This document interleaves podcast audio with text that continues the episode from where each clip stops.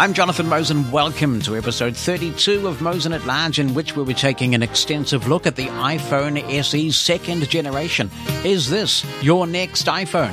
We'll be telling you how you can participate in Mushroom FM's 10th birthday celebration, and we'll talk more tech, old and new. If you'd like to make a contribution that might be included on Mosen at Large, you can phone the listener line. That number in the United States is 864-60-MOSEN, 864-606-6736. You can also make an audio or written contribution by email, jonathan, J-O-N-A-T-H-A-N, at mushroomfm.com. We play a selection of the contributions we receive every week. It would be helpful if your message is concise due to the volume of contributions we receive, and your contribution may be edited for brevity and clarity. A reminder that to help you navigate this long podcast, it is segmented by chapter. All the good podcast apps support chapters. That means you can skip forward and back between sections. I hope that you have had the best week that you can under the circumstances. It is a very difficult time for many people, and the death toll continues to rise in many countries. I know that here in New Zealand we are more fortunate than most, and they're having a big debate tomorrow at our cabinet about whether they're going to lift alert level 4 and take it down a notch, which would mean that we get our Uber Eats app back and you'll be able to go to restaurants to pick food up. You won't be able to go and eat in restaurants, but that will be a significant scaling back. We are still on track to eradicate the virus, but there are still a few cases lurking around, and sadly, there was a cluster of cases at a rest home in Christchurch, and that has caused several deaths, and we're up now, I think, to 11 deaths. So, you know, by comparison, we're doing well, but one death is too many, isn't it? And I know around the world there are some really tough times. So thank you for joining me. If you would like to report in and let me know how you're doing where you are, would be delighted to hear from you. It is okay to be feeling uncertain and rattled by such a difficult time.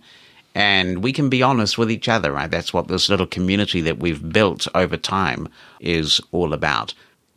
Susan has an iPhone 10R and she's used to it. She's got used to the Face ID now. She doesn't mind that it doesn't have a home button, but she says it's very sensitive. It unlocks in her pocketbook and raise to wake is off. And I suspect this is the setting where it's probably getting knocked about a little bit in there. And there is a feature where if you touch the screen, it unlocks. And so if you can find that setting, I actually turn that off myself because I don't like the idea that simply by touching the screen you wake the thing up. So there are two settings. There's raise to wake and then there's that other setting. And I suspect that that is what is going on there. I do want to give you, as they like to say in America, a bit of a heads up about what's going to be on next week, whether you're listening to the Mosen Explosion Live or the Mosen at Large podcast. On next week's Mosen Explosion, when it starts at 2 p.m. US Eastern Time, that, amazingly enough, will be exactly 10 years ago to the second that Mushroom FM started. And we started with a thing called Introducing Mushroom FM. It was a documentary. And we are going to be doing a three hour show celebrating the 10th birthday of Mushroom FM. We're going to go into the archives a little bit. We'll tell a few stories and we'll play a few old promos and fun things like that. But Mushroom FM, over the last 10 years, has touched thousands of lives, which is a heck of a privilege, and it's an honor to have been able to do it. And I would be delighted, and the whole Mushroom FM crew would be delighted if you'd like to share your congratulations and any special memories that you have of Mushroom FM. Now, you may have those as a listener, and it could be that you have been a fun guy at some time or other over the last 10 years. And we would love to get your recollections, your good wishes about Mushroom FM on its 10th birthday. In an era where so many things on the internet come and go, and of course we did go briefly and come back again, it is just so cool to be celebrating our 10th birthday. And certainly over the last few weeks, it's really become apparent just how much value we can add to this community and how much of a community we have built around Mushroom FM and we can all come together during difficult times. So it's going to be a special show and you would be very welcome to be a part of it uh, next week at this time when we celebrate 10 years of Mushroom FM and there are all sorts of uh, fun stories and old promos and little show bits to play, but we'd love to get your congratulations as well. And you'll be able to contribute those in the usual ways. You can phone them in, you can email them with an audio attachment, or you can just uh, yeah, write them down. And of course, the day after that birthday celebration, on the 26th of April, we are having our virtual music festival. And it has been so cool over the last week to see the virtual stadium filling up with Mosen at Large and Mosen Explosion listeners. So if you don't have your registration for our 12 hour music extravaganza that is going to air on Mushroom FM, here's how you do it and what are you waiting for, I tell you. When it comes to curing the blues, there's no better way than a great party. And there's no better way to spice up a party than live music from the world's best entertainers. And that's exactly what you'll get when you join us for our all day birthday party, Sunday, April 26th. It's Mushroom Stack 2020, an online rock festival like no other. Get your free ticket today and read all about it at mushroomfm.com slash mushroomstock2020. 20 minute live music sets from all your favorite artists. That plus lots of fun interaction on Twitter with the hosts and one another. Sign up today and get your free ticket by going to mushroomfm.com slash mushroomstock2020. Mushroomstock 2020, a rock festival to remember. And happy birthday, Mushroom FM. Mosen at Large Podcast. The iPhone SE, the new one, it is the talk of the place, and it seems like Apple has a winner on its hands with the iPhone SE. I say this because pre orders opened on Friday, and already, when you look certainly at the US store, they are all the way back to mid May now for deliveries of any iPhone SE model. And that suggests that they really have done well with this new model. So, is it for you? Are you thinking about upgrading? Perhaps you have an older iPhone. And many people are in this position. For many blind people, especially where socioeconomics are an issue, getting an iPhone, which tend to be more expensive than Android devices, certainly uh, lesser featured Android devices anyway, it's a sacrifice to get one of these iPhones. It's a big investment. And so people want to buy an iPhone and make it last. So is the iPhone SE, the new one, the right investment for you if you're the kind of person that makes your iPhone last and you get a lot of mileage out of it over many years? So let's take a look at what the iPhone SE is and isn't, and what it has and what it doesn't have. And I'd be very interested in finding out whether you may have already pre ordered a second generation iPhone SE. The first thing I would say is that it is not the same size as the older iPhone SE. And that is a little bit of a disappointment for some people because they love that very small form factor. That is not what you're getting with this new iPhone SE. They probably should have called it the iPhone 9. I believe there was some internal debate within Apple about whether to call it the iPhone 9 or not.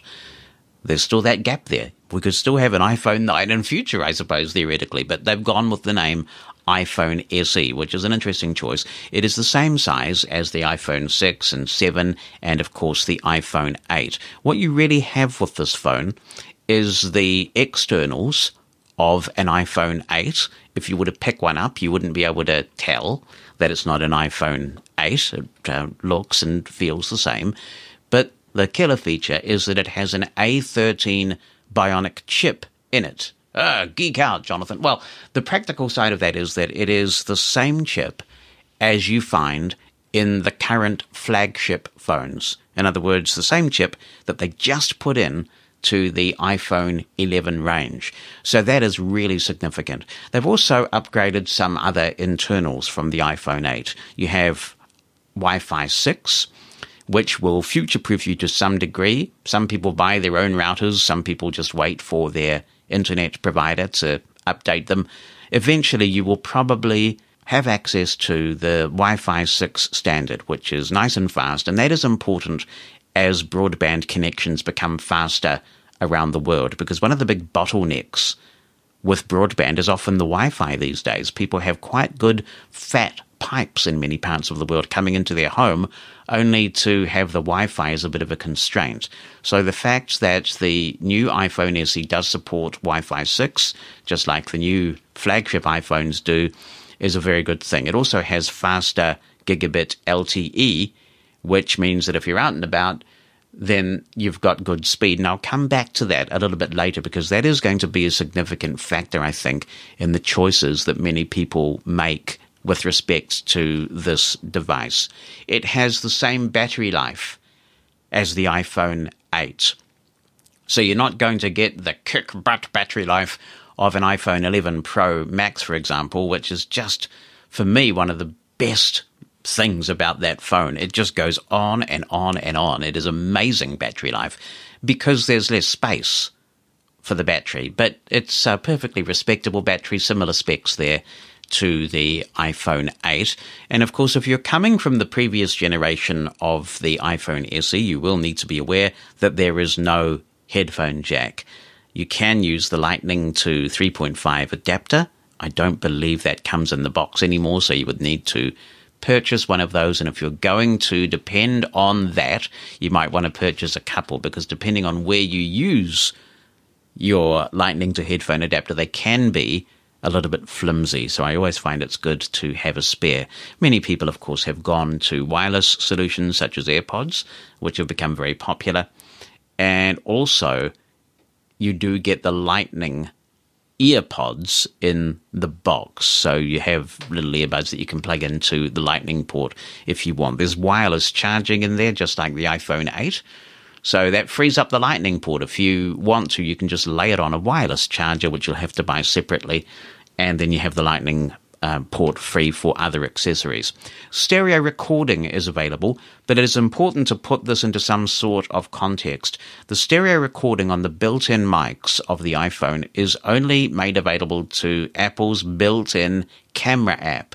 I think Apple's missed a trick here, and maybe in iOS 14 they might open up the stereo recording a bit more and make it available to audio apps. So no matter what audio app you use, they cannot hook in due to a limitation in the operating system to the stereo recording. So the only way to use that is to use the camera app and record a video, and then it will record in stereo using the iPhone's internal mics. You can, of course, record in stereo on other apps if you attach some sort of accessory, and that applies to all the iPhone range, so there's nothing constrained in the new iPhone SE in that regard. If you're coming from a device that had 3D touch, such as the iPhone 8, in fact, that had 3D touch, it has been replaced as it has across the whole iPhone range now by haptic touch. In practical terms, there's not a lot of difference. 3D touch was quite difficult to produce. It added a little bit of thickness to the device, and they've taken that thickness of the 3D touch and put bigger batteries on some of these devices. You can still firm press to get a context menu. And I'd encourage you to have a look at that. If you haven't done a lot of firm pressing on the icons on your apps and the home screen, it is quite amazing, quite handy, the little context menus that pop up with handy features. For example, if you firm press, or you can also triple tap as a voiceover user in iOS, on the App Store icon, you get a cool little menu where updates are right there. And you can just double tap updates from there. It's actually more efficient than double tapping my account and then looking for the updates. So haptic touch is still, I think, acceptable for most people's use cases. Now, the latest flagship iPhones have a triple lens camera on the back, 12 megapixel cameras. What you get in this new iPhone SE is just a single rear camera. It's also 12 megapixel. Is that going to make a difference in practical terms for many blind people's use cases? Um, probably marginal. The apps have to support some of the new API features to really make the most of the triple lens cameras. And I think for most people, unless you're doing really serious photography, you're going to be okay with that 12 megapixel camera on the back um, for apps like Seeing AI and Aira. What you don't have in the new iPhone SE are a couple of important things to think about. First of all, there is no U1 chip. And at the moment, that's a bit of a yawn. Like, who cares? The U1 chip in the iPhones at the moment is being used to help with airdrop and facilitating the accurate assessment of how close devices are to you so that if you want to airdrop to somebody on another iPhone sitting next to you, the chances are that if both phones have a U1 chip, it will prioritize that phone next to you compared with other phones in the vicinity, which is, you know, nice, but who really cares? One thing that does appear to be a more significant consideration, though, is that when Apple releases the new Apple tags, which we expect a little bit later this year, this is the tile competitor where you're going to have these little things that you can affix to things, key rings, remote controls you might lose, etc. The U1 chip could make finding those things very, very accurate, much more accurate than is possible with the Bluetooth solution that Tile is using. So if you get the new iPhone SE, what you may find is Apple tags are still going to work, but you might not quite get that precise level of location that you will with another iPhone from the current flagship range. Is it a deal breaker? Is it worth, say, paying an extra $300 for? For most people, no, it's probably not. Another consideration is that if you're plonking down cash on a new iPhone right now, bear in mind that you will get no 5G. And the iPhone 12 range, whenever it comes out, and some analysts are suggesting that we might be about to see a little delay in the release of the iPhone 12, partly because of manufacturing constraints caused by COVID 19, but partly because of what the market will tolerate right now. Obviously, many people are struggling. Lots of people have been laid off or furloughed, and maybe the market's just not ready for a pricey new 5G whiz bang iPhone, so Apple may sit on it for at least a couple of months. But when the iPhone 12 range comes out, that will be the first range of iPhones that has 5G. And again, if you are going to spend a lot of money on a brand new iPhone and hope that it lasts a very long time, 5G is a biggie. But then it depends on what you anticipate using the phone for. Even with the fast gigabit LTE of the iPhone SE, you can still stream easily without breaking a sweat. Netflix in high definition or 4K. Not that that matters to most of us, but what I'm saying is you can you can get very good speeds on a good 4G network. We just don't know where we'll all be, what applications will come out of the hopper in the next two or three years as 5G becomes more commonplace. So for me, that's probably the biggest risk getting a new iPhone SE with no 5G. But for many people, it's absolutely something you can live with, especially if you're spending a lot of time on Wi Fi, where you can easily upgrade to Wi Fi 6.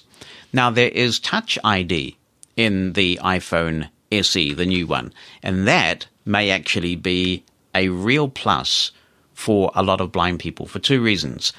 I don't actually have any difficulty with Face ID, and I like its speed. It's fine for me. I know a lot of blind people seem to struggle with it.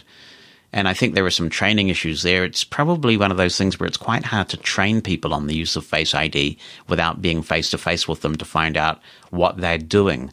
You know, I often find that people are holding the phone too close or not holding it at quite the right level, various things like that. But it's hard to know those things without being in front of them to see how they're holding the phone. So Touch ID for many people is simpler, but there's also a specific blindness user case for Touch ID, and that is that many of us walk around with the phone in a pocket, and we don't need to take it out of our pocket because we can just unlock it and listen to it over the speaker or AirPods or whatever. So there's a convenience. And I tell you another interesting advantage of going with Touch ID at the moment.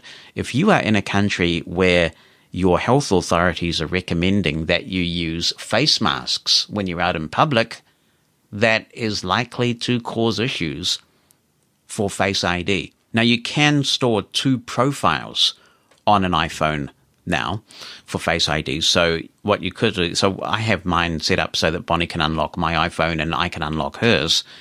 But what you could potentially do is set up one profile when you're wearing a face mask and one when you're not, and that might help. But of course, it depends on whether the face masks that you have are consistent, you know, whether they look the same. So, Touch ID in a face mask era could be a very compelling proposition.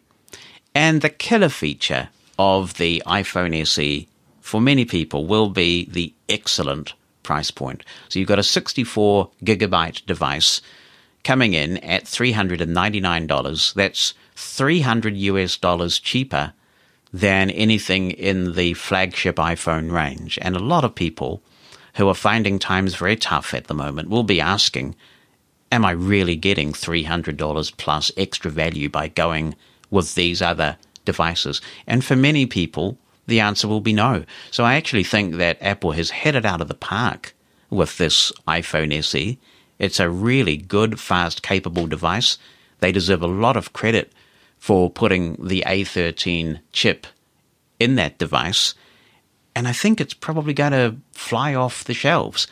The size that you get will, of course, depend on how you use your phone.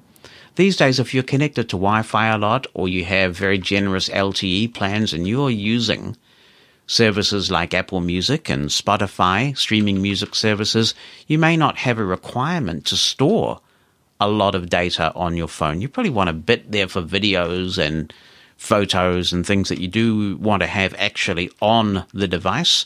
But for many people, a 64 gigabyte phone at 399 will be just fine.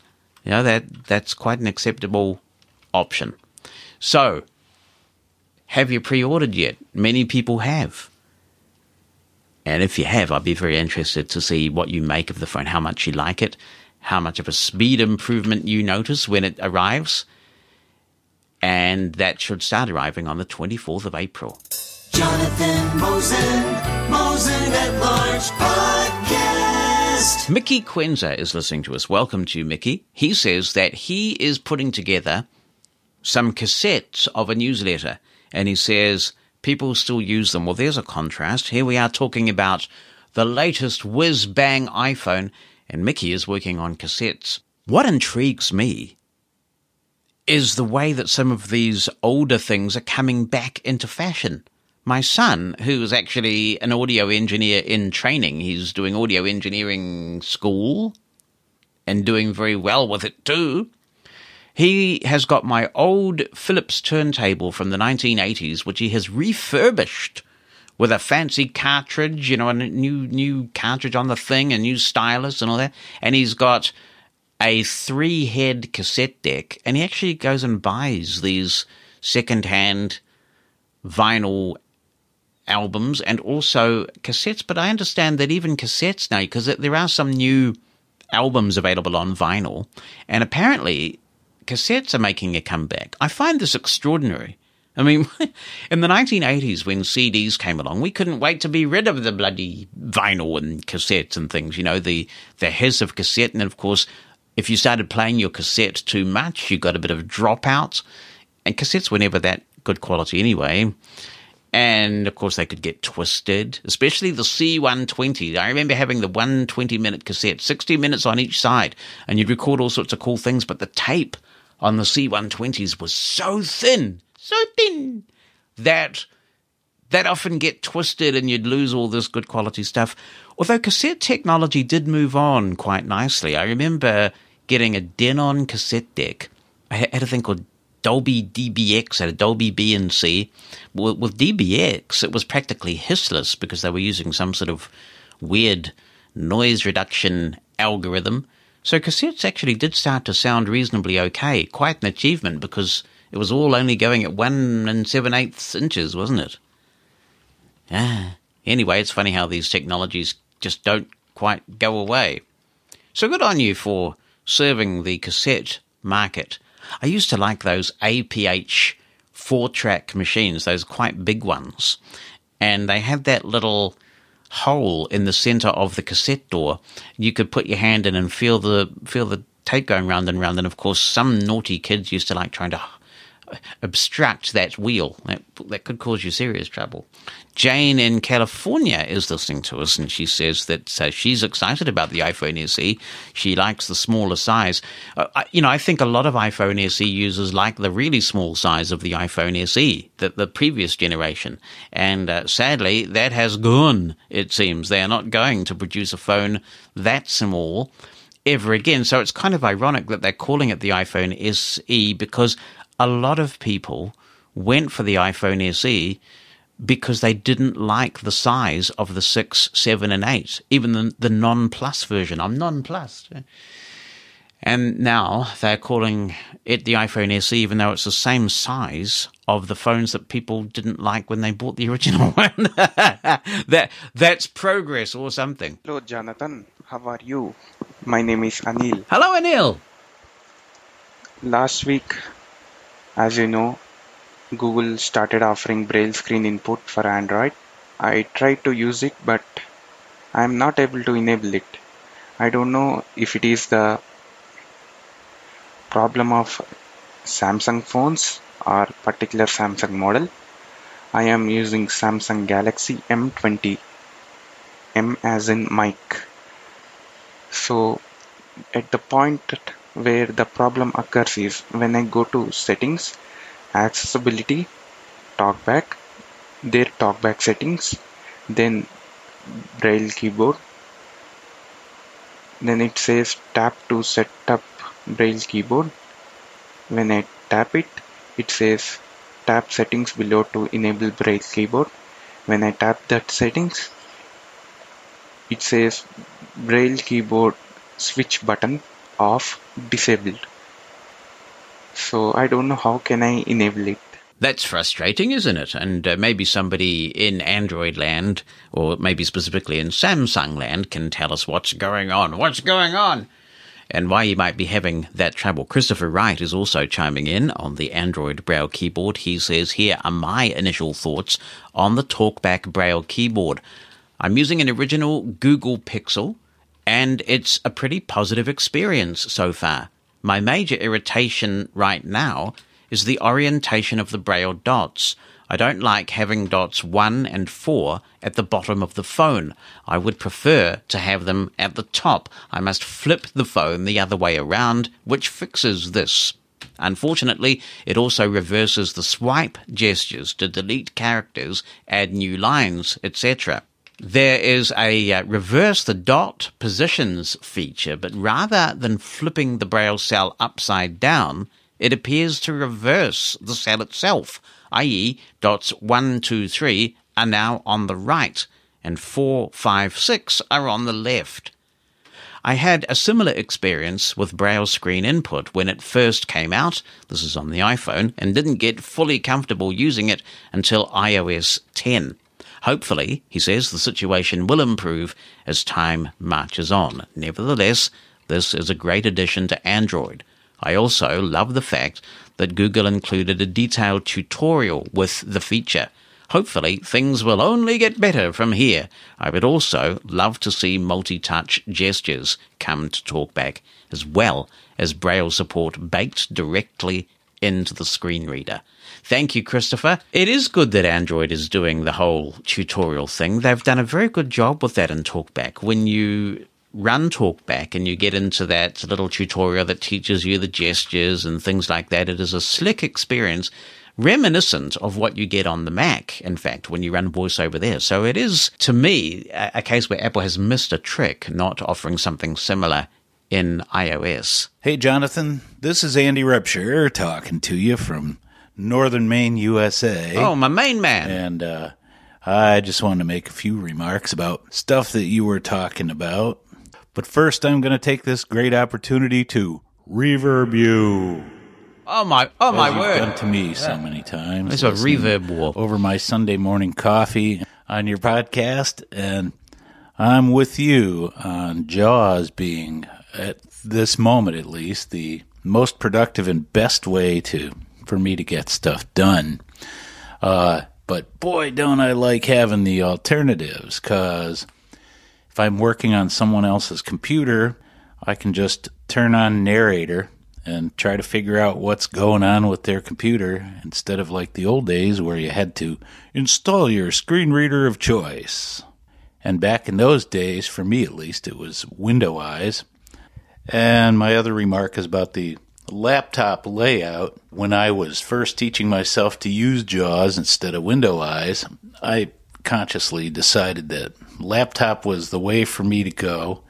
And uh, it's worked out okay for me for the last few years. Anyhow, great talking to you, especially good listening to you, and you take care. Kerry Regan is listening to us in New York. Hi, Kerry.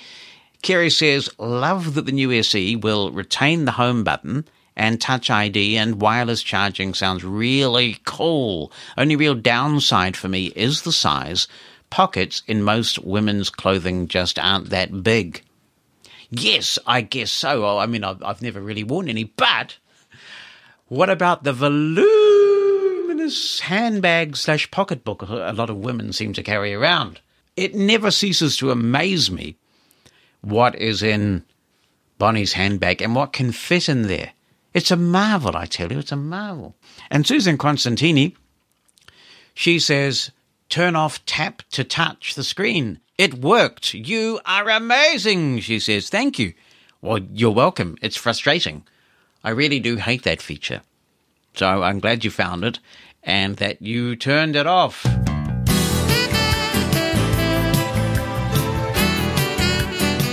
At Large Podcast. Howard Goldstein is listening to us.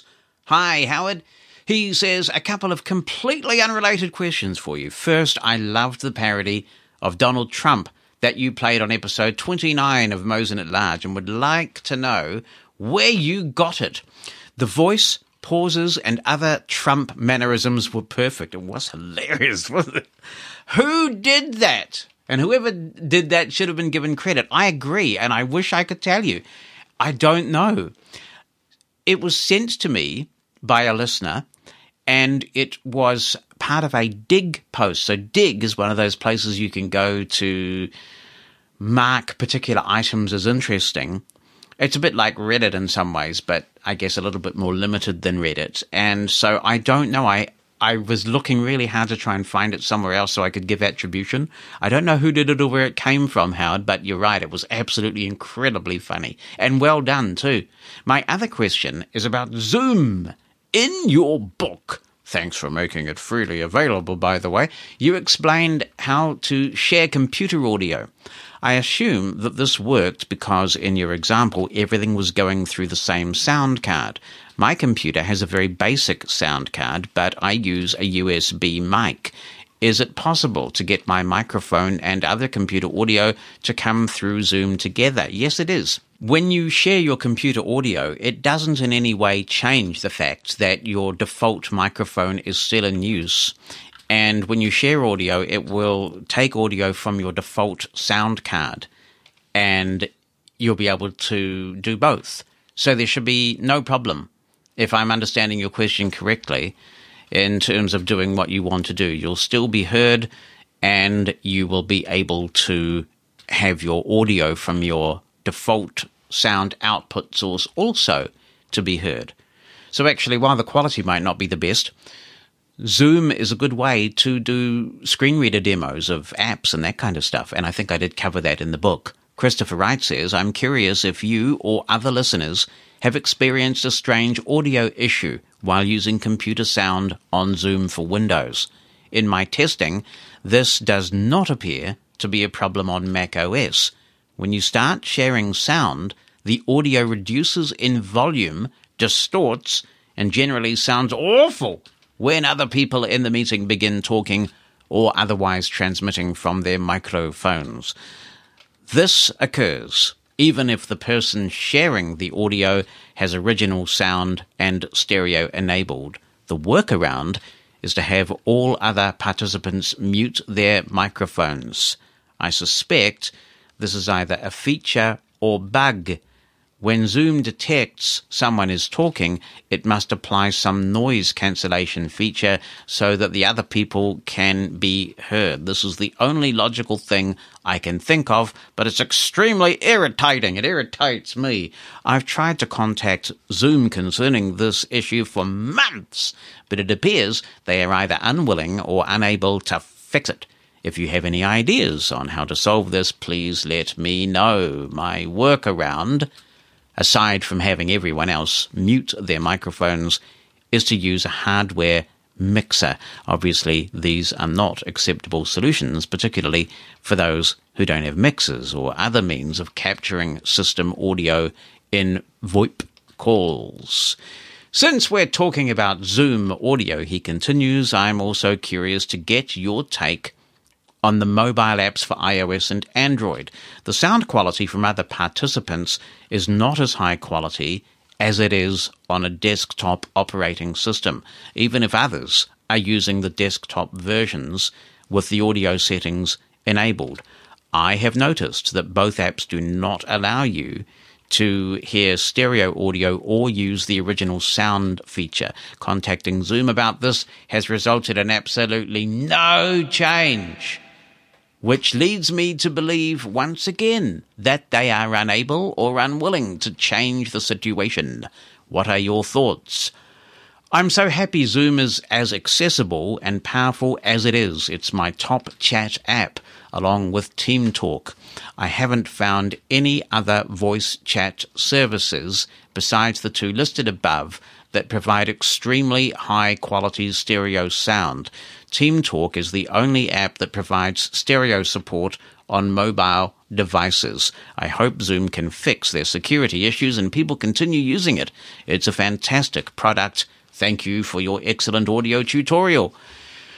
Thank you, Christopher. Oh man, there's a mouthful there. Where do I begin? Uh, regarding your first issue in Windows, I wonder if it's possible that you have your stereo mix option selected as the default output so that what's happening is that when you share your sound, Zoom is picking itself up and you are triggering Zoom's echo cancellation algorithm. It sounds very much like it to me. Are you sure that you have your, say, like a, a just a plain vanilla wave out selected as your default output and not stereo mix. Because if it's a stereo mix setting, that will definitely do what you're saying it does. Regarding your second point, original sound is now available in at least the iOS app. I don't use Android, but it is available in iOS, and that came in an update that was released about a week and a half ago. So if you uh, fossick around, fossick around in the settings, you will now find that use original sound is an option that is available. I suspect they're using a slightly lower bitrate codec overall on mobile to conserve people's bandwidth when people are coming in from an LTE connection and where latency may be just fractionally more. But yep, original sound is certainly now available on Zoom for iOS. Regarding good quality stereo sound, I agree that Team Talk is a great app, but it's hella geeky. I mean, it really is geeky. And I, I, think I might have mentioned this before. If you're working, say, in a podcast environment with people who are going to be the same every week, you can talk them through setting up Team Talk and um, connecting to the right server and tweaking all the things that can be tweaked, and that's great. But for me, the go to app for podcast recording or, in fact, live streaming. If you listen to the smorgasbords that I've been doing on Mushroom FM, where I brought people in as remote guests, particularly when they have a really good quality microphone, people have said to me, How the hell are you doing that? Because it sounds like they're in the room with you. And the answer is CleanFeed. I just don't have enough good things to say about CleanFeed. It is an amazing tool and it's actually being used by broadcasters particularly in the UK, quite extensively.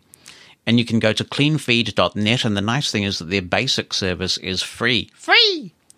Cleanfeed.net, so you can sign up for a free account and use a lot of the features. The multi tracking and other things, They are a part of CleanFeed Pro, and you can also do nice things which audio geeks will appreciate, like being able to specify your own output device as opposed to using the Windows default output device in the um, free version of CleanFeed. Multi-track recording is just so easy. So when everybody's arrived, you just hit the record button, and then when you've done all you need to do, you hit the download all button, and it downloads a zip file. Inside that zip file is a WAV file, one for each of your participants. And I've not actually yet struck a limit to the number of people you can have in a CleanFeed session. So you can use it for live streaming. You could even use it for high quality video conference, uh, audio conferencing. If you are a musician, for example, and you want to play music, obviously there's some latency there, but it's stereo and uh, it's using the Opus codec. So you can use it for live streaming or podcast recording, and it's really good. We're doing a lot of work on the Mushroom FM birthday celebration at the moment, and we're using CleanFeed exclusively for that. It is super, and it requires the Chrome browser. It's using WebRTC and Opus, and they're responsive to suggestions as well. There are a couple of little accessibility issues that I brought to their attention, and they fixed them within hours. They do have sort of embryonic iPhone support uh, in Safari. It's a little bit glitchy, but it's nice because there's nothing to install, you see. That means that you can just give somebody a link, they go to the page, and they accept that Chrome is asking for use of the microphone, but that's all there is to do. And that's the beauty of it. It's nowhere near as geeky as Team Talk. The one thing that Team Talk does that CleanFeed doesn't yet do, and I really would like CleanFeed to add this, and I've been talking to them about it, is that if you have a whole bunch of people in a CleanFeed session, you can't pan each participant to get a really nice stereo spread if you want to broadcast live with people and just have them moving a little bit across the stereo spectrum. You can obviously do that with the multi-track feature because when you've got a wave file for every participant, you can pan each wave file in Reaper, you know, put it on its own track and um, add different compression to compensate for the mics they're using and all that kind of geekery, jiggery pokery. Hey, Jonathan, it's Tim Cummings. Tim! I just wanted to submit a little audio review for some of your listeners. You've been having a lot of discussion about good microphones for the iPhone and iPad and iDevices, and I would recommend this mic that I'm using right now into my uh, iPhone SE. It's the MXL MM 130. That's the model number, MM130. It's a handheld microphone. It's got some kind of unique characteristics. It's actually two mics in one. So it has two recessed switches that you can operate with, say, like a stylus. One of them is a high-low uh, volume switch, audio switch, and the other one changes the microphone from a cardioid pattern to an omnidirectional pattern. Right now, it is using the cardioid pattern, which means that it picks up everything in front of the microphone and rejects things off to the sides and the back. I'm now going to switch it over to the omnidirectional pattern so you can hear how that sounds. So now we've got the omnidirectional pattern. You're really getting kind of two microphones in one uh, one end of the cable, it comes with a six foot cable. One end of the cable has a three pin XLR female, and the other end of the cable has a male TRRS tip ring ring sleeve plug on it, which, if you've got an older iPhone like the SE, you can plug right into the headphone jack. Or if you've got an iPhone that has one of the, that just has the lightning port, you can plug it into the lightning port with that little 3.5 millimeter connector. So the mic works very well with the iPhone. And like I said, you're getting kind of two microphones in one. Also on the cable, there is a built-in headphone jack so you can actually monitor your your recordings while you're recording. So just a little recommendation that some of your listeners might want to check out if they want a nice interview microphone that'll do double duty for them that works with their iOS devices. Genius. Thank you very much, Tim. That was a really informative and, and, and, concise review. And based on your audio, it sounds like a very nice microphone. Hi, Jonathan. It's Tanya Harrison here. Hi, Tanya. I think in New Zealand, in a lot of ways, we've been fairly fortunate that we haven't been through horrific crises in our time until now. Whereas other countries went through things like 911 And, you know, so the thing I've been wondering is with the severe peak in unemployment that is happening throughout the Western world and probably other parts of the world too, I think that often as blind people we can struggle with the courage to get out there and put ourselves out there to apply for jobs. And personally, I'm really struggling with at the moment putting myself out there, putting my energy into that when I know that now because of unemployment rising, that more and more people are going to be applying for this job. It feels like stepping into the sea and hoping I'll make it, say, from Wellington to Australia without sinking or not being able to get home. So my question is this. For anyone that's been through any kind of crisis, how have you kept courage?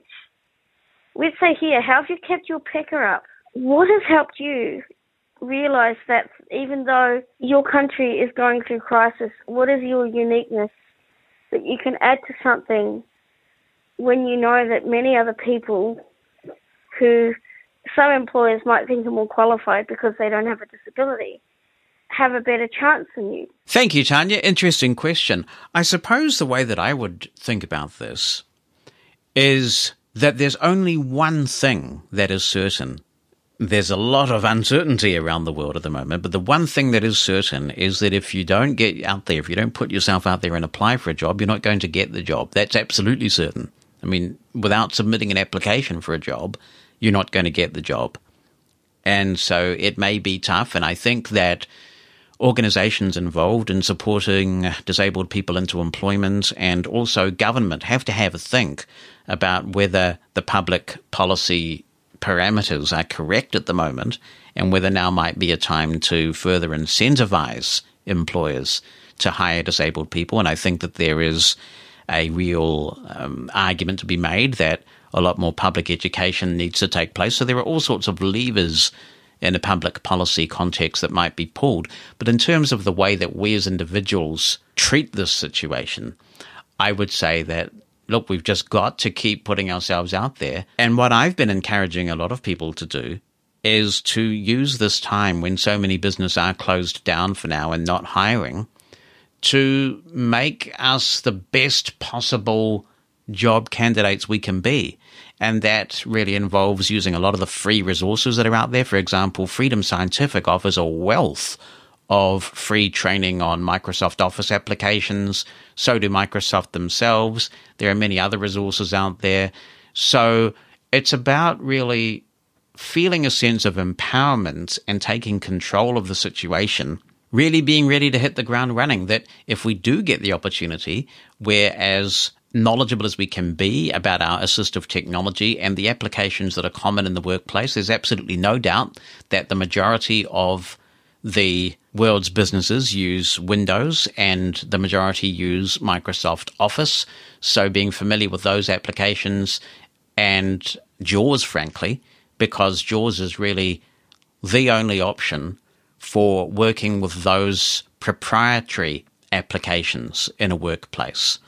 And that's why I've always been really concerned that uh, people do themselves a huge disservice by going with free, less capable solutions if they're in the job market.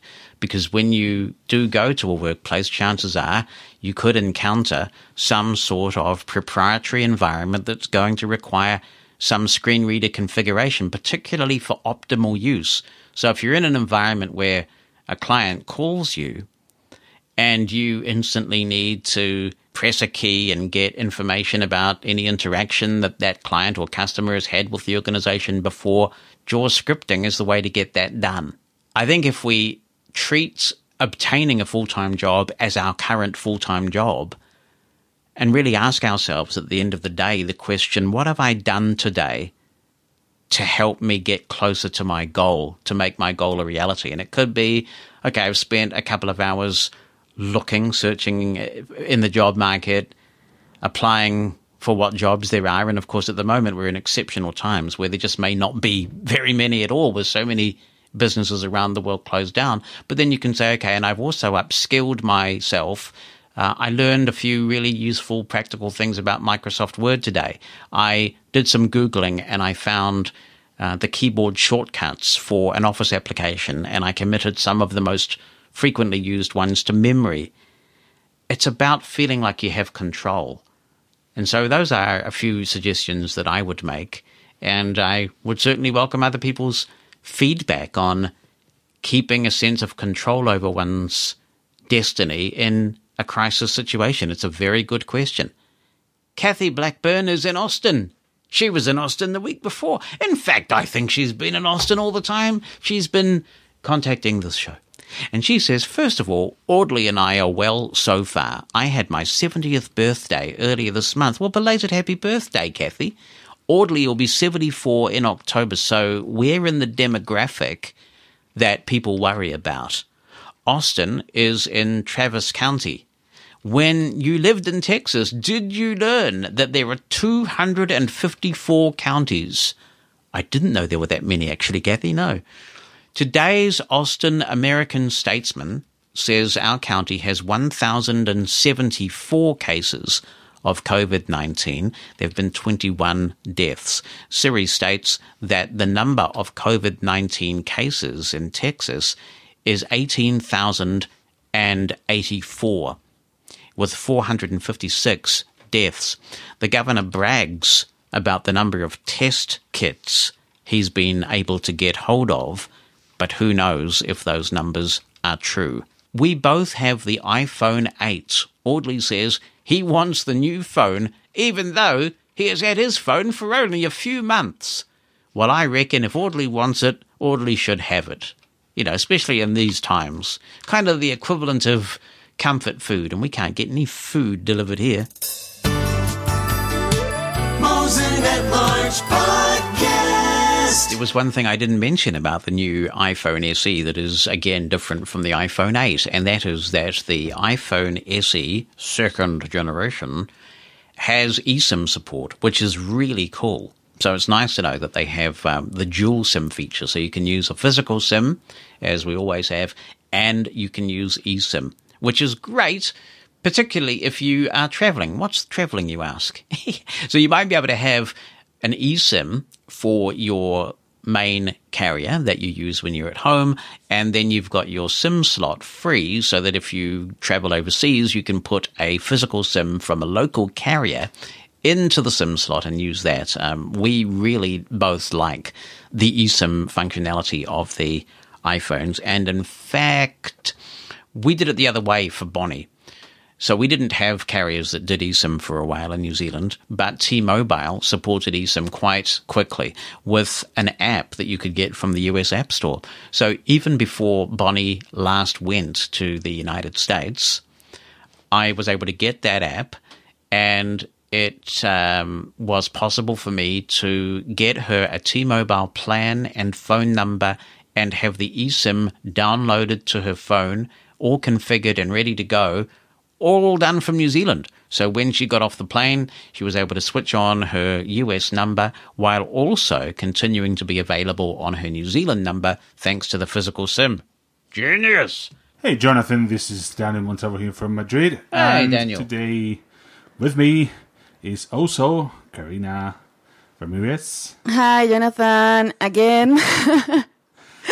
I hope uh, you are doing okay in uh, you know the confinement. Here, the figures uh, for death people are just terrible. I mean, we we surpassed today twenty thousand death people, Yeah. uh, which is absolutely dramatic here.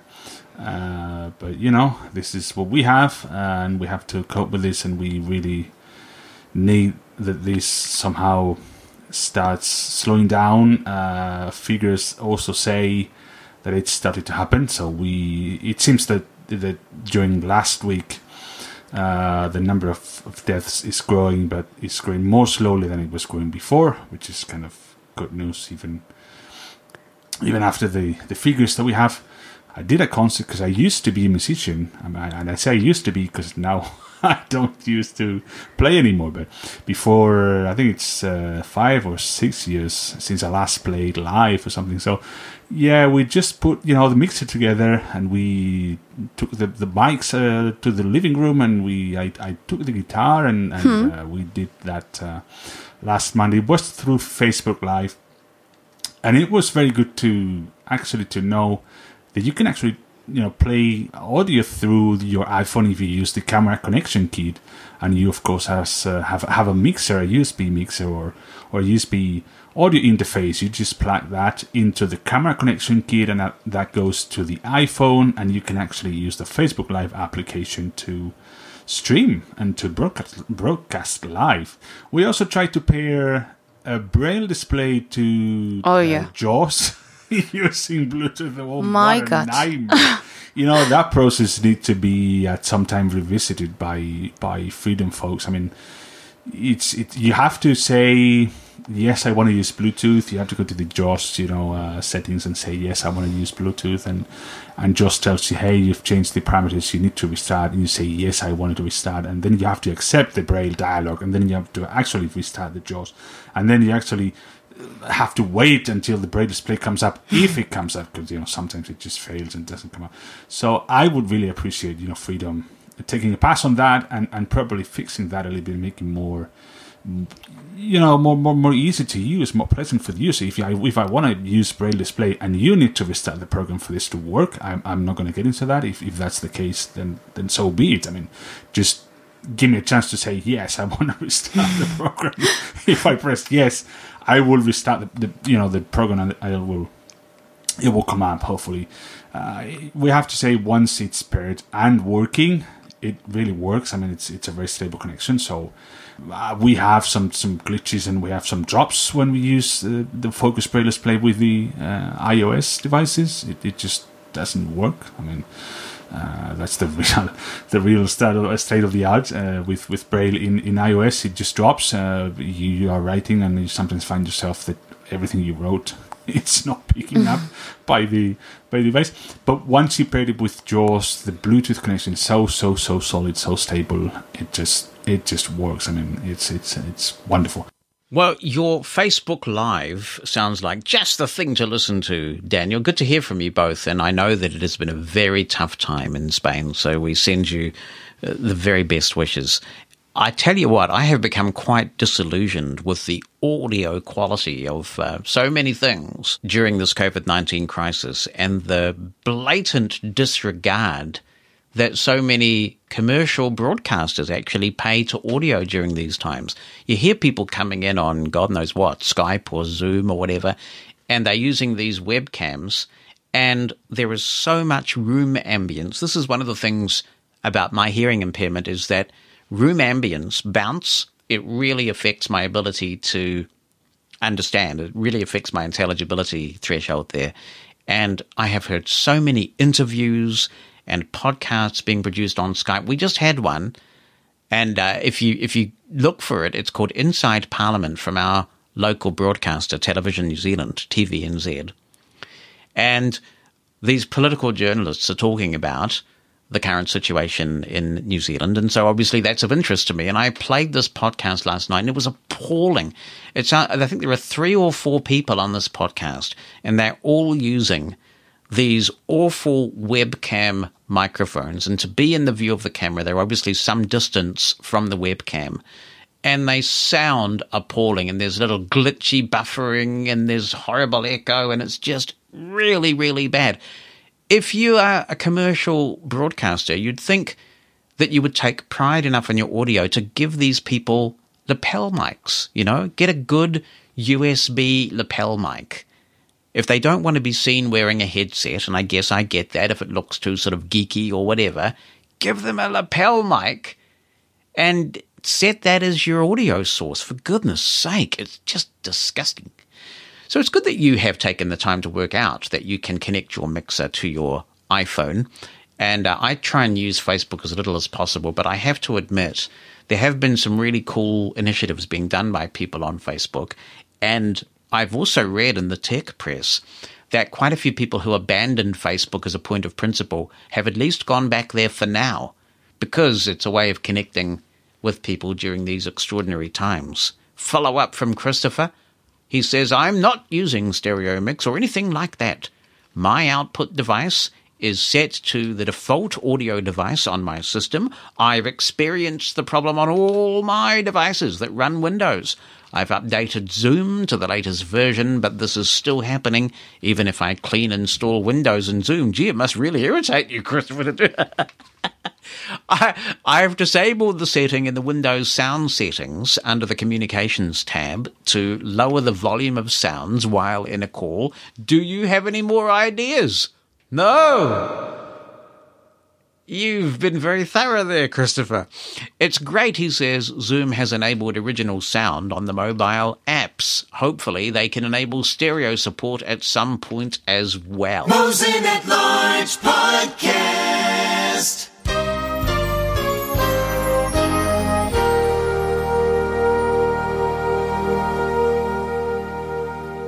Hello, Jonathan. This is Gary O'Donoghue. Uh, Gary? Just a couple of things I wanted to say very quickly, if I can. For your listeners who you were talking to the other week about the Rode SC6L dongle and the SmartLav mic, uh, I'm recording this contribution on that combination, just actually using the ordinary voice recorder app on the iPhone, but so people get an idea of how it sounds. And I'm in a pretty reflective room with hardwood floors and I think it does a pretty good job. The thing I really wanted to mention to, to you as an audiophile and to all your listeners, those of them who I know a lot of audiophiles out there, is the Zoom F6 recorder, which I've just got. Uh, and there are two specific things I want to say about it from a visually impaired uh, perspective. Uh, it's not a cheap recorder, by the way. It's a $650 recorder, so it is a pro level recorder, really, prosumer level recorder, but there are two things that I think are uh, kind of bordering on the revolutionary about it for a blind person. Number one, it supports what's called 32 bit float recording. Uh, this is a pretty new thing in terms of audio um, recording, uh, and effectively, effectively, I say, this means that the days of being able to clip your audio to overmod your audio are gone. Uh, this is a, a, form of recording that really uh, is so flexible in terms of dynamic range that you can't really overload it. So even if you might record something that would blow things away normally, you take it into your DAW, the 32-bit float file. You simply take down the gain, and the, the peaks reappear on the waveform, and uh, your recording is restored. Similarly, with something recorded at, at almost no gain at all, can be pumped up without any any sort of raising of the sound floor. This is, I think, for, for us who often have trouble monitoring levels, this is absolutely revolutionary. And the F6 is one of the few recorders now on the market that does this 32 bit float recording. So that's the first thing to say. The second thing I wanted to say quickly is that it comes with an iOS app, and it's only iOS as I understand it, no Android app at the moment.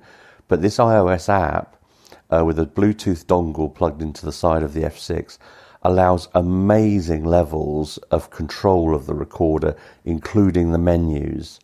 Now, it doesn't allow all of the menus to be controlled, but vast amounts you can set. So you can set the gain for each channel, you can set phantom power, you can set the limiters, you can set the high pass filters, you can name the file that you're recording, you can name the folder that you're recording into. And from the main screen, you can see how long elapsed is the time that your recording has been going on for. You can see slightly weird indication of battery level, but you can see battery level from the iPhone screen. Um, you can see, uh, I mean, all sorts of. Uh, access. I mean, there are parts of the menus, as I say, that aren't accessible at the moment. I'm going to get on to Zoom about that, but they have made a, a, an accessible app that allows you to drive large functions of this pro level recorder. It has six XLR inputs. I won't go into the general spec about it, but I'm very, very excited about it. Even though it's incredibly expensive, it, it offers a level of accessibility that I've never come across before for us, other than perhaps when we had the LS100 um, Olympus. But this, this is this is amazing. I'll try and do some sort of recording on it at some point and and go through it. But I just thought I'd let people out there know because I know you have so many audiophiles listening. That's all from a locked down DC where we now have to go out with with masks on if we're going to get in an Uber or go to the grocery store. Yes, and there's so much debate about the efficacy of masks for members of the public.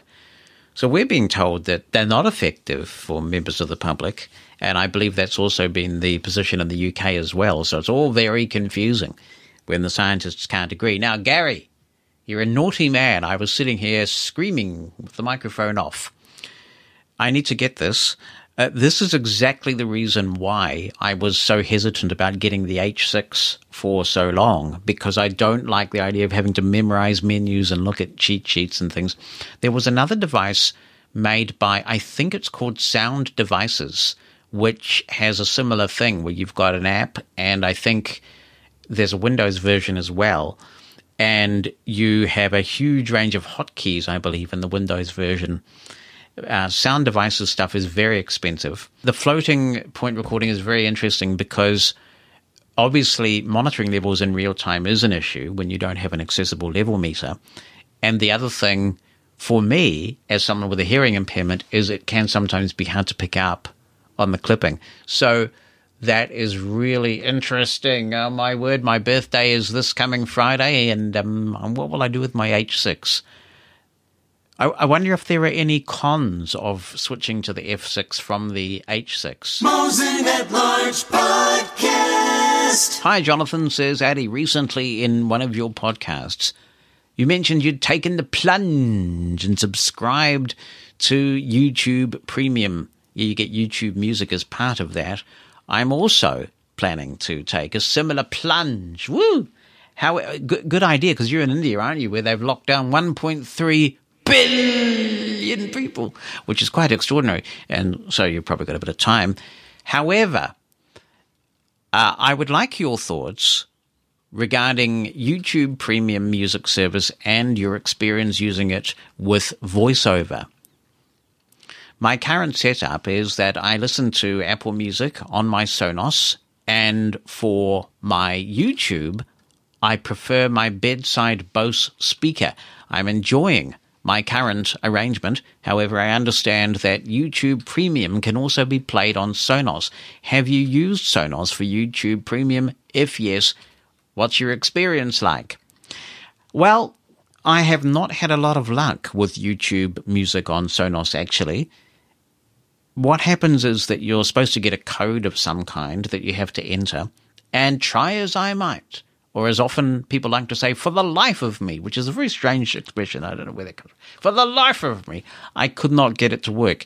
It could be because I have a New Zealand Google account and we have our region for Sonos set to the US because we want Sirius XM, which we use all the time on the Sonos for things like the Beatles channel and things. So I wasn't able to get it to work, but I haven't tried for a while.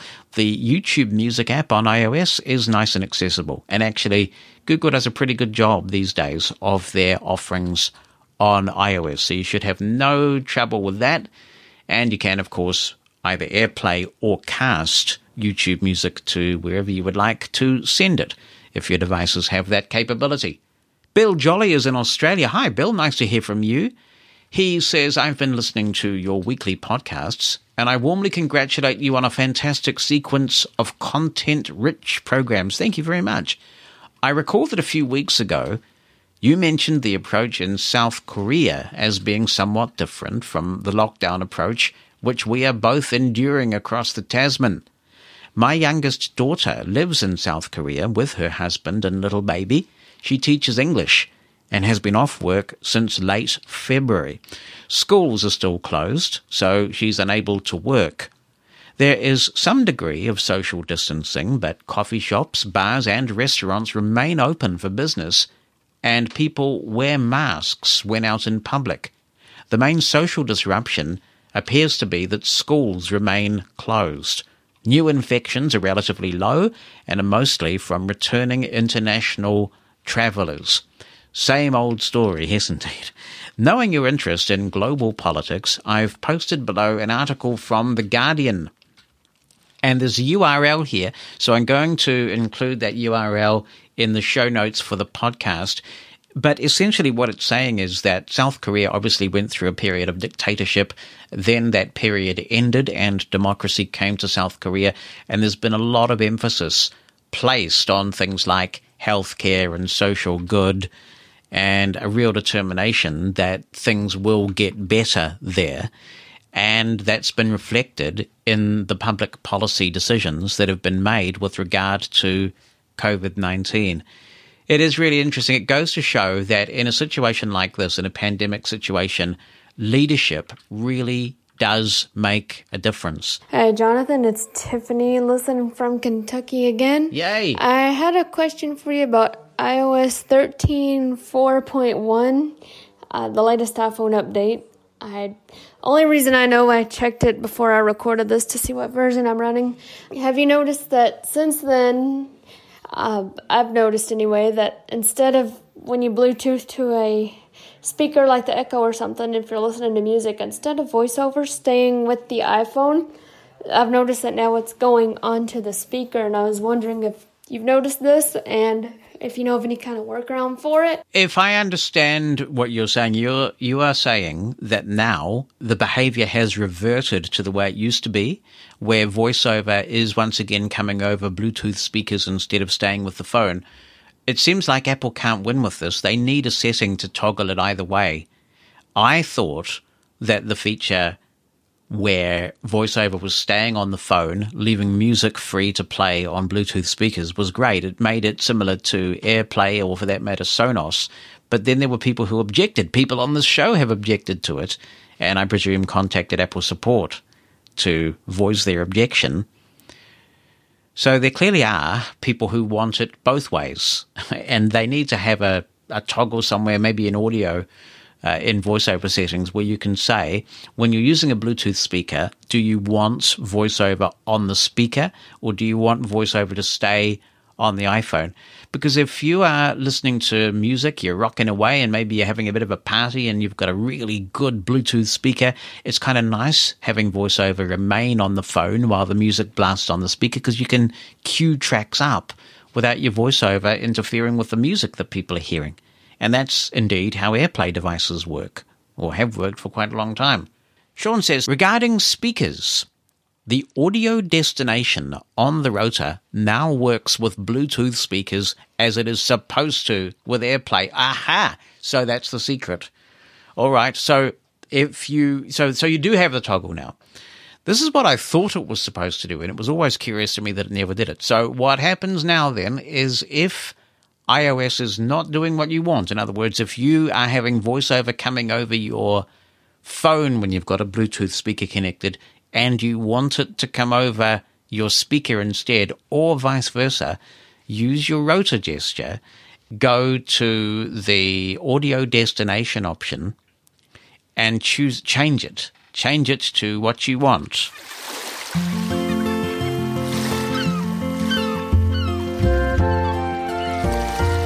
Bonnie Mosen. Hey. Welcome to You Got to Get by the Mic. I am by the bike. Oh, that, that's better. That's better. How's it going today? I'm tired for some reason. I don't know what it is. I don't know if I'm lacking some sort of important mineral or what, but You're lacking the Uber Eats mineral. Mm. We haven't had Uber Eats for four weeks now. I know the wallet likes it, but we've been having good food. Yes, we have. It's not like we're starving. Or to be honest, I'm not sure if I want to go back to you to Uber Eats much. no, we don't have to go back much. No, occasionally. I mean, it's going to be hard if we, if and when we go back to work. Because, of course, I now have to uh, reappropriate my Uber Eats budget for the Zoom F6. Well, I mean, until we go back to work, at least, in, you know, which will be a while, I think. Who knows? Definitely, we can continue cooking. Well, the quickest we'll be at work is three weeks from now because if the cabinet makes the decision to reduce the restrictions, all that will happen is it will go from level four to level three.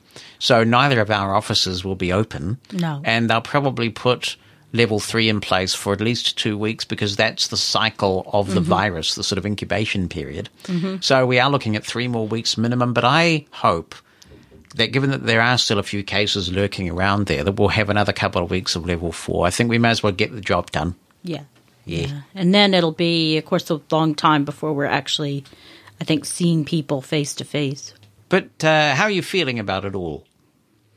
Good. I mean, I'm okay. It's I mean, it's annoying that you can't go anywhere. That's probably my biggest bugaboo is not being able to get out and and walk the dog properly, you know, just around the neighborhood, but we can't go into the city or go to the mall or you know, that sort of thing. I think that's been the hardest part because there's just so many there's just you, I'm getting killer calves from the hill, but you know, that's that's about all you can do is go around this big loop. You know you don't want to stray too far away just because there's no people just in case there's no landmarks really in our neighborhood so you don't want to uh, end up two miles away and have to come back. But i'm super busy at work which is gr- absolutely loving that Yeah. and um so I, I think and i was talking to somebody else yesterday i think it was I was talking- Yesterday. yesterday i was talking to Have someone they about fixed that yet? no. It's still Don't yesterday. think so. Don't think so. About going back and how it's going to be very, very. You're. I think you're going to have to. I think we're going to have to repatriate or reintroduce ourselves into society. Yeah, because it's going to be kind of overworked. There's a gonna bit be sensory yeah. overload going Yeah. out there. Here's a question from Tracy Duffy. You may well want to have some input into this, Bonnie. Mm-hmm. Is there anything on the market these days that is similar to the old Braille and Speak? Whether yes or no, what would you recommend for someone looking for a note taker in today's world? I used to use the Braille and Speak to make notes, keep track of banking information, and other similar tasks. I am interested in knowing about things with or without a braille display? My answer, Tracy, would be to get yourself a good braille display and use the iPhone. Yeah, I mean, if you want to go for the economical model, that would definitely be it because the braille note takers are still in the the triple, you know, the the way up there, thousands of dollars. And I think the question is what value do they now add? Yeah. Because with the iPhone, you could use any number of task management apps, Mhm. notes apps. I mean, we keep all our things like banking information and things securely in 1Password. You can use either the built-in Apple Notes app or Ulysses, which is, uh, Ulysses is an amazing app to take notes. You've got the instant on functionality of a note taker. Just sort of Yeah. switch it on, unlock with touch or face ID, and be back where you were. I'm really not sure why one would want some sort of dedicated device these days. Mm-hmm. and they're really. really expensive. I mean, well, yeah, six, because seven, because the market's small, so they have to Yeah, distribute the cost of manufacture over a smaller number of people. Or if you have an iPhone, just go out and get a braille display, fifteen hundred or less. You know, two thousand at the most. And the nice thing is that the braille displays, if you get a good quality one and you look after them, the braille displays will last you years. So all you do is just replace the iPhone occasionally. Mhm. Um, I use my Focus braille display with my iPhone a lot. And I have all my notes and meetings. Voice Dream Reader is an amazing book reader Mhm. app. You can import all sorts of files in there and read with it in Braille. So that's what I would so do. that's the the long and short of it. Just wanted to go back to what Tanya was talking about in the last hour. Uh, you were giving her some good advice about job hunting and that in this sort of economy. There are always jobs out there. It doesn't matter how depressed the economy is, people are always hiring. Always look because you never know what might pop up. I looked for a job after the crash of 2008 and found one in two weeks. So you know, you just never know when it's going to come along. And upskilling, that's always a great thing. Also, volunteering. I encourage anyone to volunteer because that a gives you kind of a, a purpose, puts you in a routine and a mindset. It gives you something to do. You're learning valuable skills, and you're also you never know what could come from that. And it looks good on a resume. So I encourage anybody to try to find something that they're they're interested in volunteering, or either physically going there or uh, doing something via phone or the computer, that sort of thing. And I have a feeling in this COVID nineteen world, there'll be a lot of organizations, again, community groups. They'll be looking for volunteers after it's over. I think that that's one of the unsung contributions that Mushroom FM has made Mhm. over the last 10 years is that for people who have had trouble getting work, what we've been able to provide is a bit of structure and blind people turning up for shows at specific times and just being a part of a team because there are people who haven't had the opportunity to be a part of a team and understand the disciplines of what it means to have someone who makes decisions about an organization and be a part of a of a collective. Mm-hmm. And so that's a that's another thing that we don't often think about in a Mushroom FM context. No, and it's it's important. I mean, volunteering is is great, and especially in in ti you know, you're not getting paid physically, but you're getting paid in in other areas and um, other other ways. And I think it's it's super important to find something that you're interested in because that helps. I mean, if you're going to go volunteer somewhere that you just don't feel that great about whatever it is you're doing, you know, find something that really interests you music, animals, you know, whatever your thing is. And Gary, I can almost guarantee there's some sort of group around that or, or organization that's supporting that. Christopher Duffley says you're absolutely right. I barely, if ever, use my Braille Note Apex now that I myself have this almost married to Focus 40 and I do not regret it one bit. And of course, the nice thing about a Braille display is you can use it with a laptop as well. Yeah. Um, JAWS has outstanding Braille support. Uh, you can be in Microsoft Word and Braille into a Word document, and it's almost as if you're brailing into a grade two Braille file. It's so robust. So you can do that as well. Get a good laptop and a Braille display, and of course, you can flick between the two, your iPhone and the Braille display. The number of Bluetooth connections, simultaneous Bluetooth connections, is a humongous plus of Christopher Duffley's Focus Braille display. And of course, it is nice because you could say pair it with an iPhone. If you have an iPad, pair it with that. If you have a laptop, pair it via Bluetooth with that. And if you have an Apple TV, which also supports Braille, pair it with that. It's really cool. And then you just keep your focus with you and switch to whatever you want to control.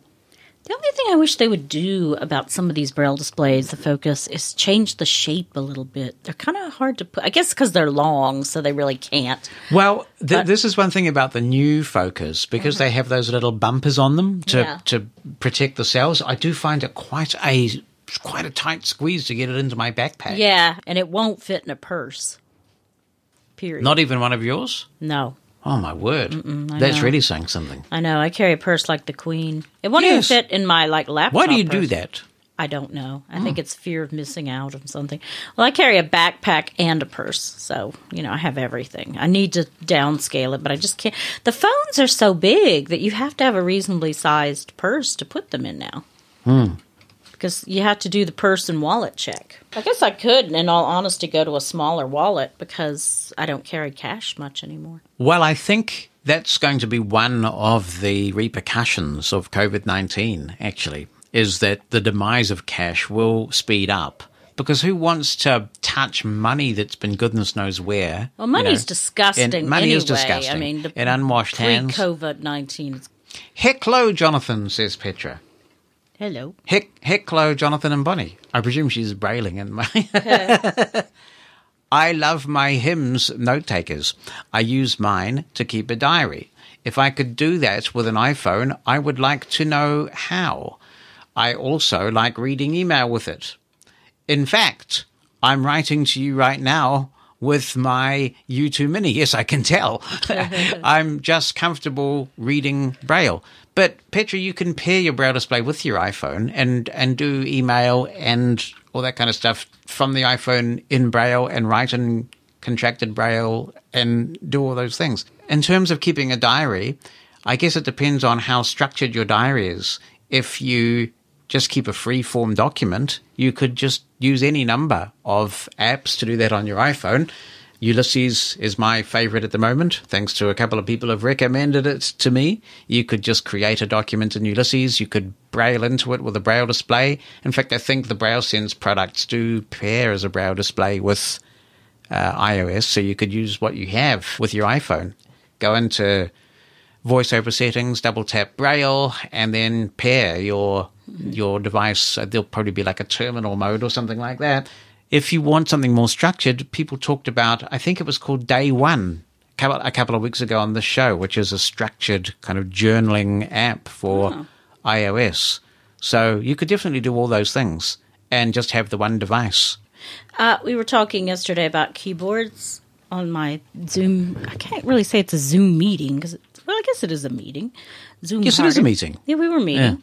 Uh, romance writers, we we have a meeting every week now, which is great. But apparently, there is some sort of keyboard that you can get for your computer that looks just like a typewriter, old typewriter keyboard, and it sounds just like an old typewriter keyboard, and it even rings a bell. I mean, sorry, but that would be quite obnoxious. Can you imagine if a whole lot of people in your office got that keyboard and it sounded like everybody was typing on a typewriter? I mean, the noise level. take you back to the old newsroom Yes, days. yes, I must say. All you need is the phone ringing constantly and the smoke billowing all over the place. So I, I guess I've decided that perhaps there's a really morbid side of me or something, but I, I think it's. I think it's about I'm fascinated in the way in, I'm fascinated by radio mm-hmm. and or, or media, broadcast mm-hmm. media in general, and the sort of seat of the pants nature mm-hmm. of um, of of breaking news, breaking news. Uh, so over the last weekend, which was a long weekend here, a four day weekend, I watched coverage from various networks of the Challenger disaster The, and the entire Columbia space tragedy disaster. realm. Yes, yeah. Um, but what was really interesting was listening to the coverage of Apollo 13 from Mm-hmm. 1970 and just hearing that sort of multiple typewriter sound in the background. I mean, why do they even do that? Like, you think they could have a soundproof studio for the newscaster or whatever, but it's actually quite a cool sound to have just gently going on in Mm-hmm. the background. It sounds very newsroomy even now, doesn't it? Well, that's why I loved newsrooms when I'd visit them as a child. That they were just, I'd like, this is what I want because it was just so cool with their typewriters. I didn't want all the smoke in my face because you'd go in and it was like walking- newsrooms were when I started working in commercial Ugh. radio, they were very smoky even there. And And then they had co- dirty coffee tu cups laying all over the place and f- ashtrays overflowing into the inbox and the ring phone ringing. It was great. going back to keeping a diary, Mm-hmm. as Gwendolyn Fairfax says in The Importance of Being Earnest, I always keep a diary. One should always have something sensational to read on the train. Uh, but but uh, Michael Fair, hey, Michael Fair, yeah, he says there are apps specifically for keeping a diary. The most popular seems to be one called Day One Journal. That's right. We were talking about this on the show a couple of weeks ago. It's fully accessible. This is a very good point that Sarah makes. It was a teletype that you used to hear on the news, Yep. um, wasn't it? Yes, I think that's right. And I Yes, yes, remember um, going into service, yeah. when the very first radio show I ever did when I was four. Do you realize I'm coming up to 50 years on the radio in a few years? Cool. That is really ridiculous, isn't it? Anyway, uh, I remember I remember very very clearly going into that studio for the first time, and the teletype machine was going. You're you're absolutely right. That was the teletype machine. Sometimes I call it the telex machine. I think. Telex, yeah. Yeah, the telex. And it was a pain in the butt being a journalist Is back in the day. I mean, even till I don't know how late it was, but the print type, you know, they had to set the. It was. It wasn't as simple as writing your article and sending it over to your editor. I mean, there was a whole process. If there had to be certain columns, and you know, visually, if they they set the type for the, the paper, Yes, I wonder how blind journalists got on then. Did did they have sighted assistants? They had to. They Yeah. had to because it was because I remember journalism class in uh, high school. You know, they had to, the, the teacher had to do. You had to, you know, the, they had to help with the the whole thing. It wasn't like today. Ah, Yeah, lucky, luxury. lucky today. Yeah, Aye. but the, but it'll come back. You know, everything returns. So at some point there'll be some media mogul. So let's go back to. Let's the go back days. to the yeah, and, and then and then in the in the studio of the radio station where they bring the teletype back, Yeah. Mm, there'll be a couple of turntables and a cassette machine. Yes, because it. I don't know what the heck it is, but yeah, it, it happens that way. But um, You know what I would really like to do? I would love to actually do a Mosen Explosion show or, or some sort of show on a re-kitted pirate radio ship out somewhere, you know, in, in the sea somewhere in the world with a just- couple of turntables and, and I'd, I'd love to do that. why don't you just commandeer the uh, ferry? Especially last week when they had that huge wave and the ferry was like ha- almost capsizing. I mean, that would be an experience. You could do it on a That would be ferry. an experience. So you get to kit out the studio properly and You don't want to cheat with this. You don't want to just take a computer out there. You, you, you need to do the whole experience with the turntable, and then you get a big wave, and the stylus goes whoop across the record. Oh Yeah. my word!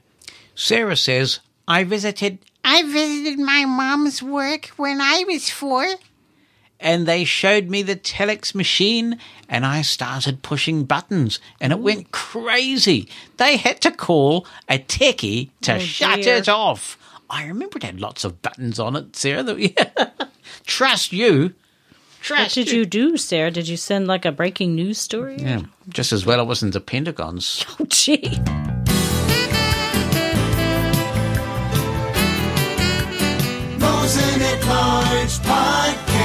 Email from Francisco who says, Hello, Jonathan. One of my goals during this time of self isolation is to build a personal blog.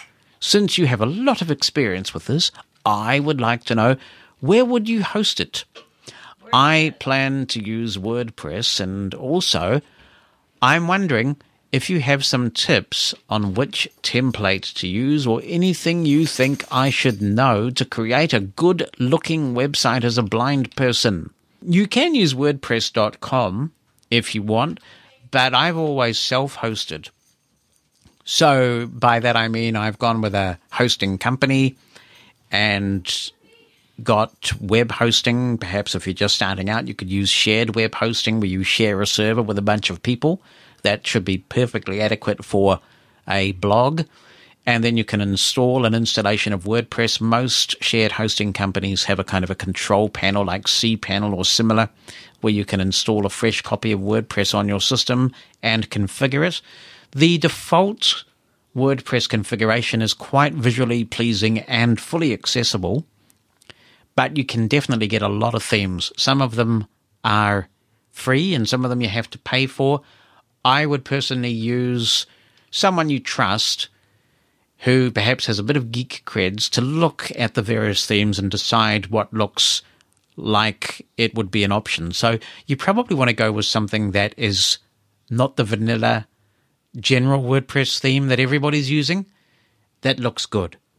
Jane Jordan on the subject of how blind journalists from days of yore might have gotten on. She says that I heard an NPR article about a journalist who used an Optacon to read telexes and things like that. And you know, for all of the advancements that we've made as blind people in technology, I'm not really sure that anything has quite replaced the Optacon. And there are still people who guard those Optacons like the crown jewels because they have become so proficient with them and they would really have a serious loss of functionality and quality of life if they didn't have access to them. Isn't it interesting that for all these advancements, nothing has really replaced it? I guess the closest thing is being able to use the Seeing AI app in instant mode, and I guess Envision might be also in that category, where you can just hold the camera above something and it instantly starts to read what it can see. That's pretty cool. And you do get handwriting recognition with these apps now as well. And that was something that the Optacon could do if you got really good with the Optacon. But it's strange, isn't it? You'd think there was a market. Perhaps it's just not a big enough market for people who know their print letters well enough. And maybe that's why we don't have a kind of a, a, a new generation Optacon. Pretty advanced, game changing technology for its time, wasn't it? And some people had a lot of trouble with it, just struggled with the, the print letters, and I guess it was a little bit laborious, but like everything with practice, it was quite incredible how proficient some people can be. And I know that Petra, who listens to the show, I think still is a major Optacon ninja and used to use the Optacon in all sorts of interesting vocational contexts. Petra's back again with more musings on the note taker subject. I do have my U2 Mini connected to my iPhone. I like keeping my diary on my Mini because other people can't read it. Thanks for talking about the new iPhone SE. I'm excited. What you can do though, Petra, is a lot of these diary apps and in fact many document apps can offer Face ID or Touch ID, you know, biometric authentication protection. So I can protect certain documents And you can do this in the Apple Notes app as well, so that only you and you alone can unlock it. Mosen at Large Podcast.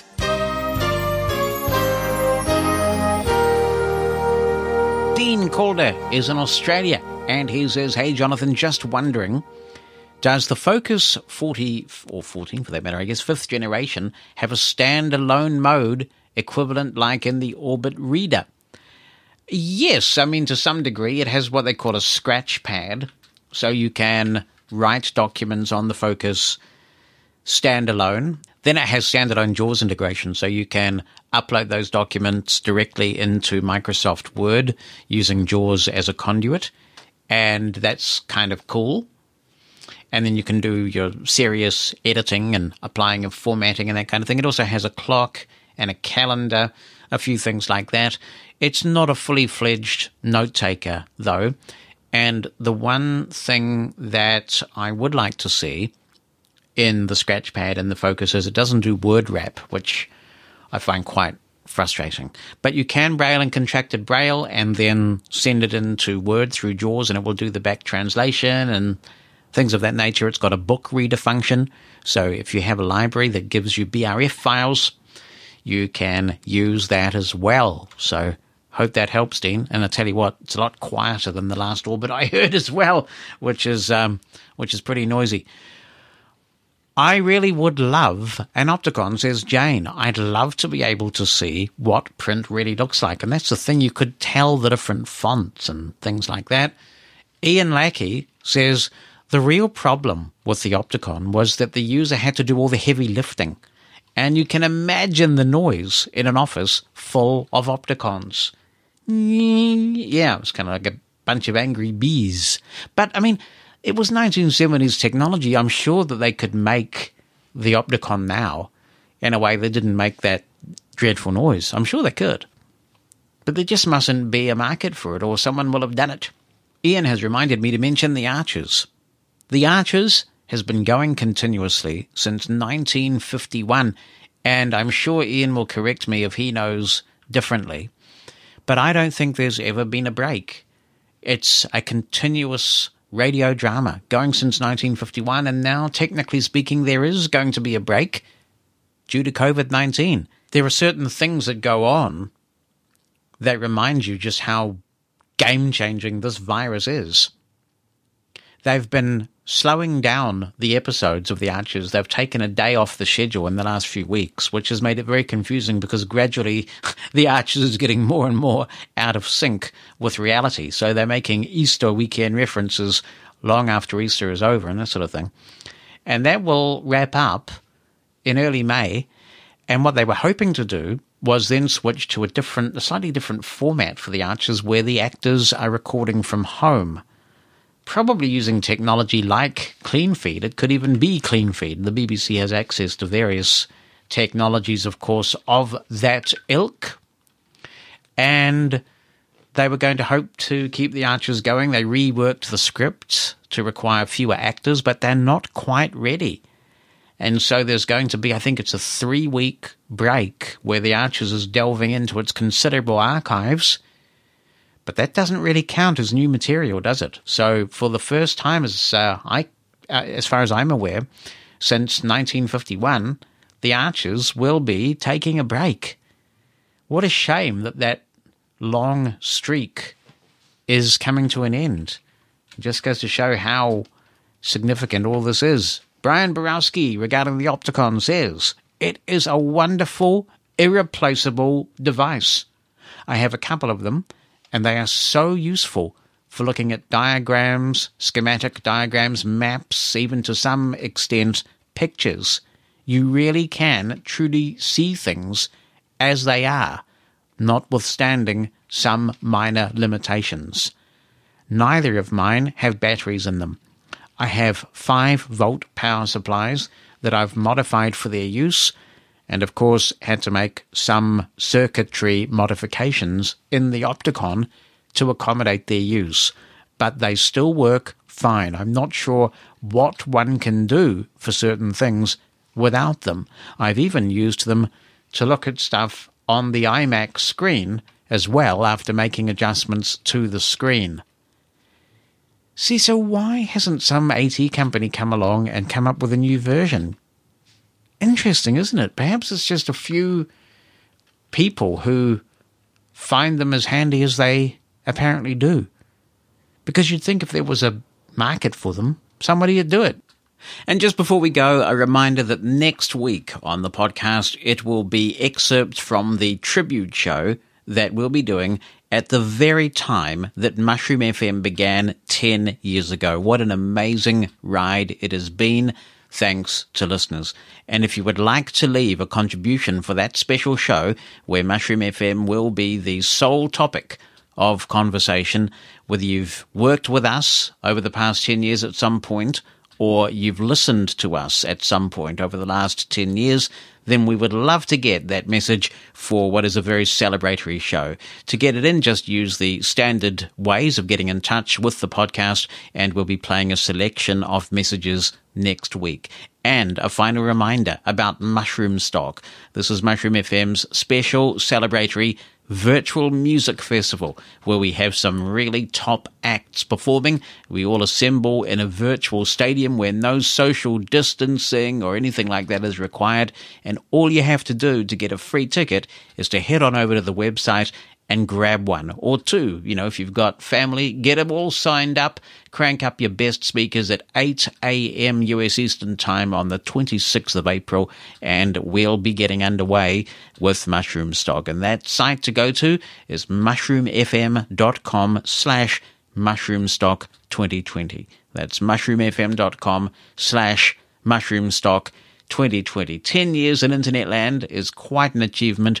We're going to have a lot of fun celebrating in various ways next weekend. We'd love for you to be a part of it. To contribute to Mosen at Large, you can email Jonathan, that's J-O-N-A-T-H-A-N, at mushroomfm.com by writing something down or attaching an audio file. Or you can call our listener line. It's a US number, 864-60-MOSEN. That's 864-606-6736. Mosen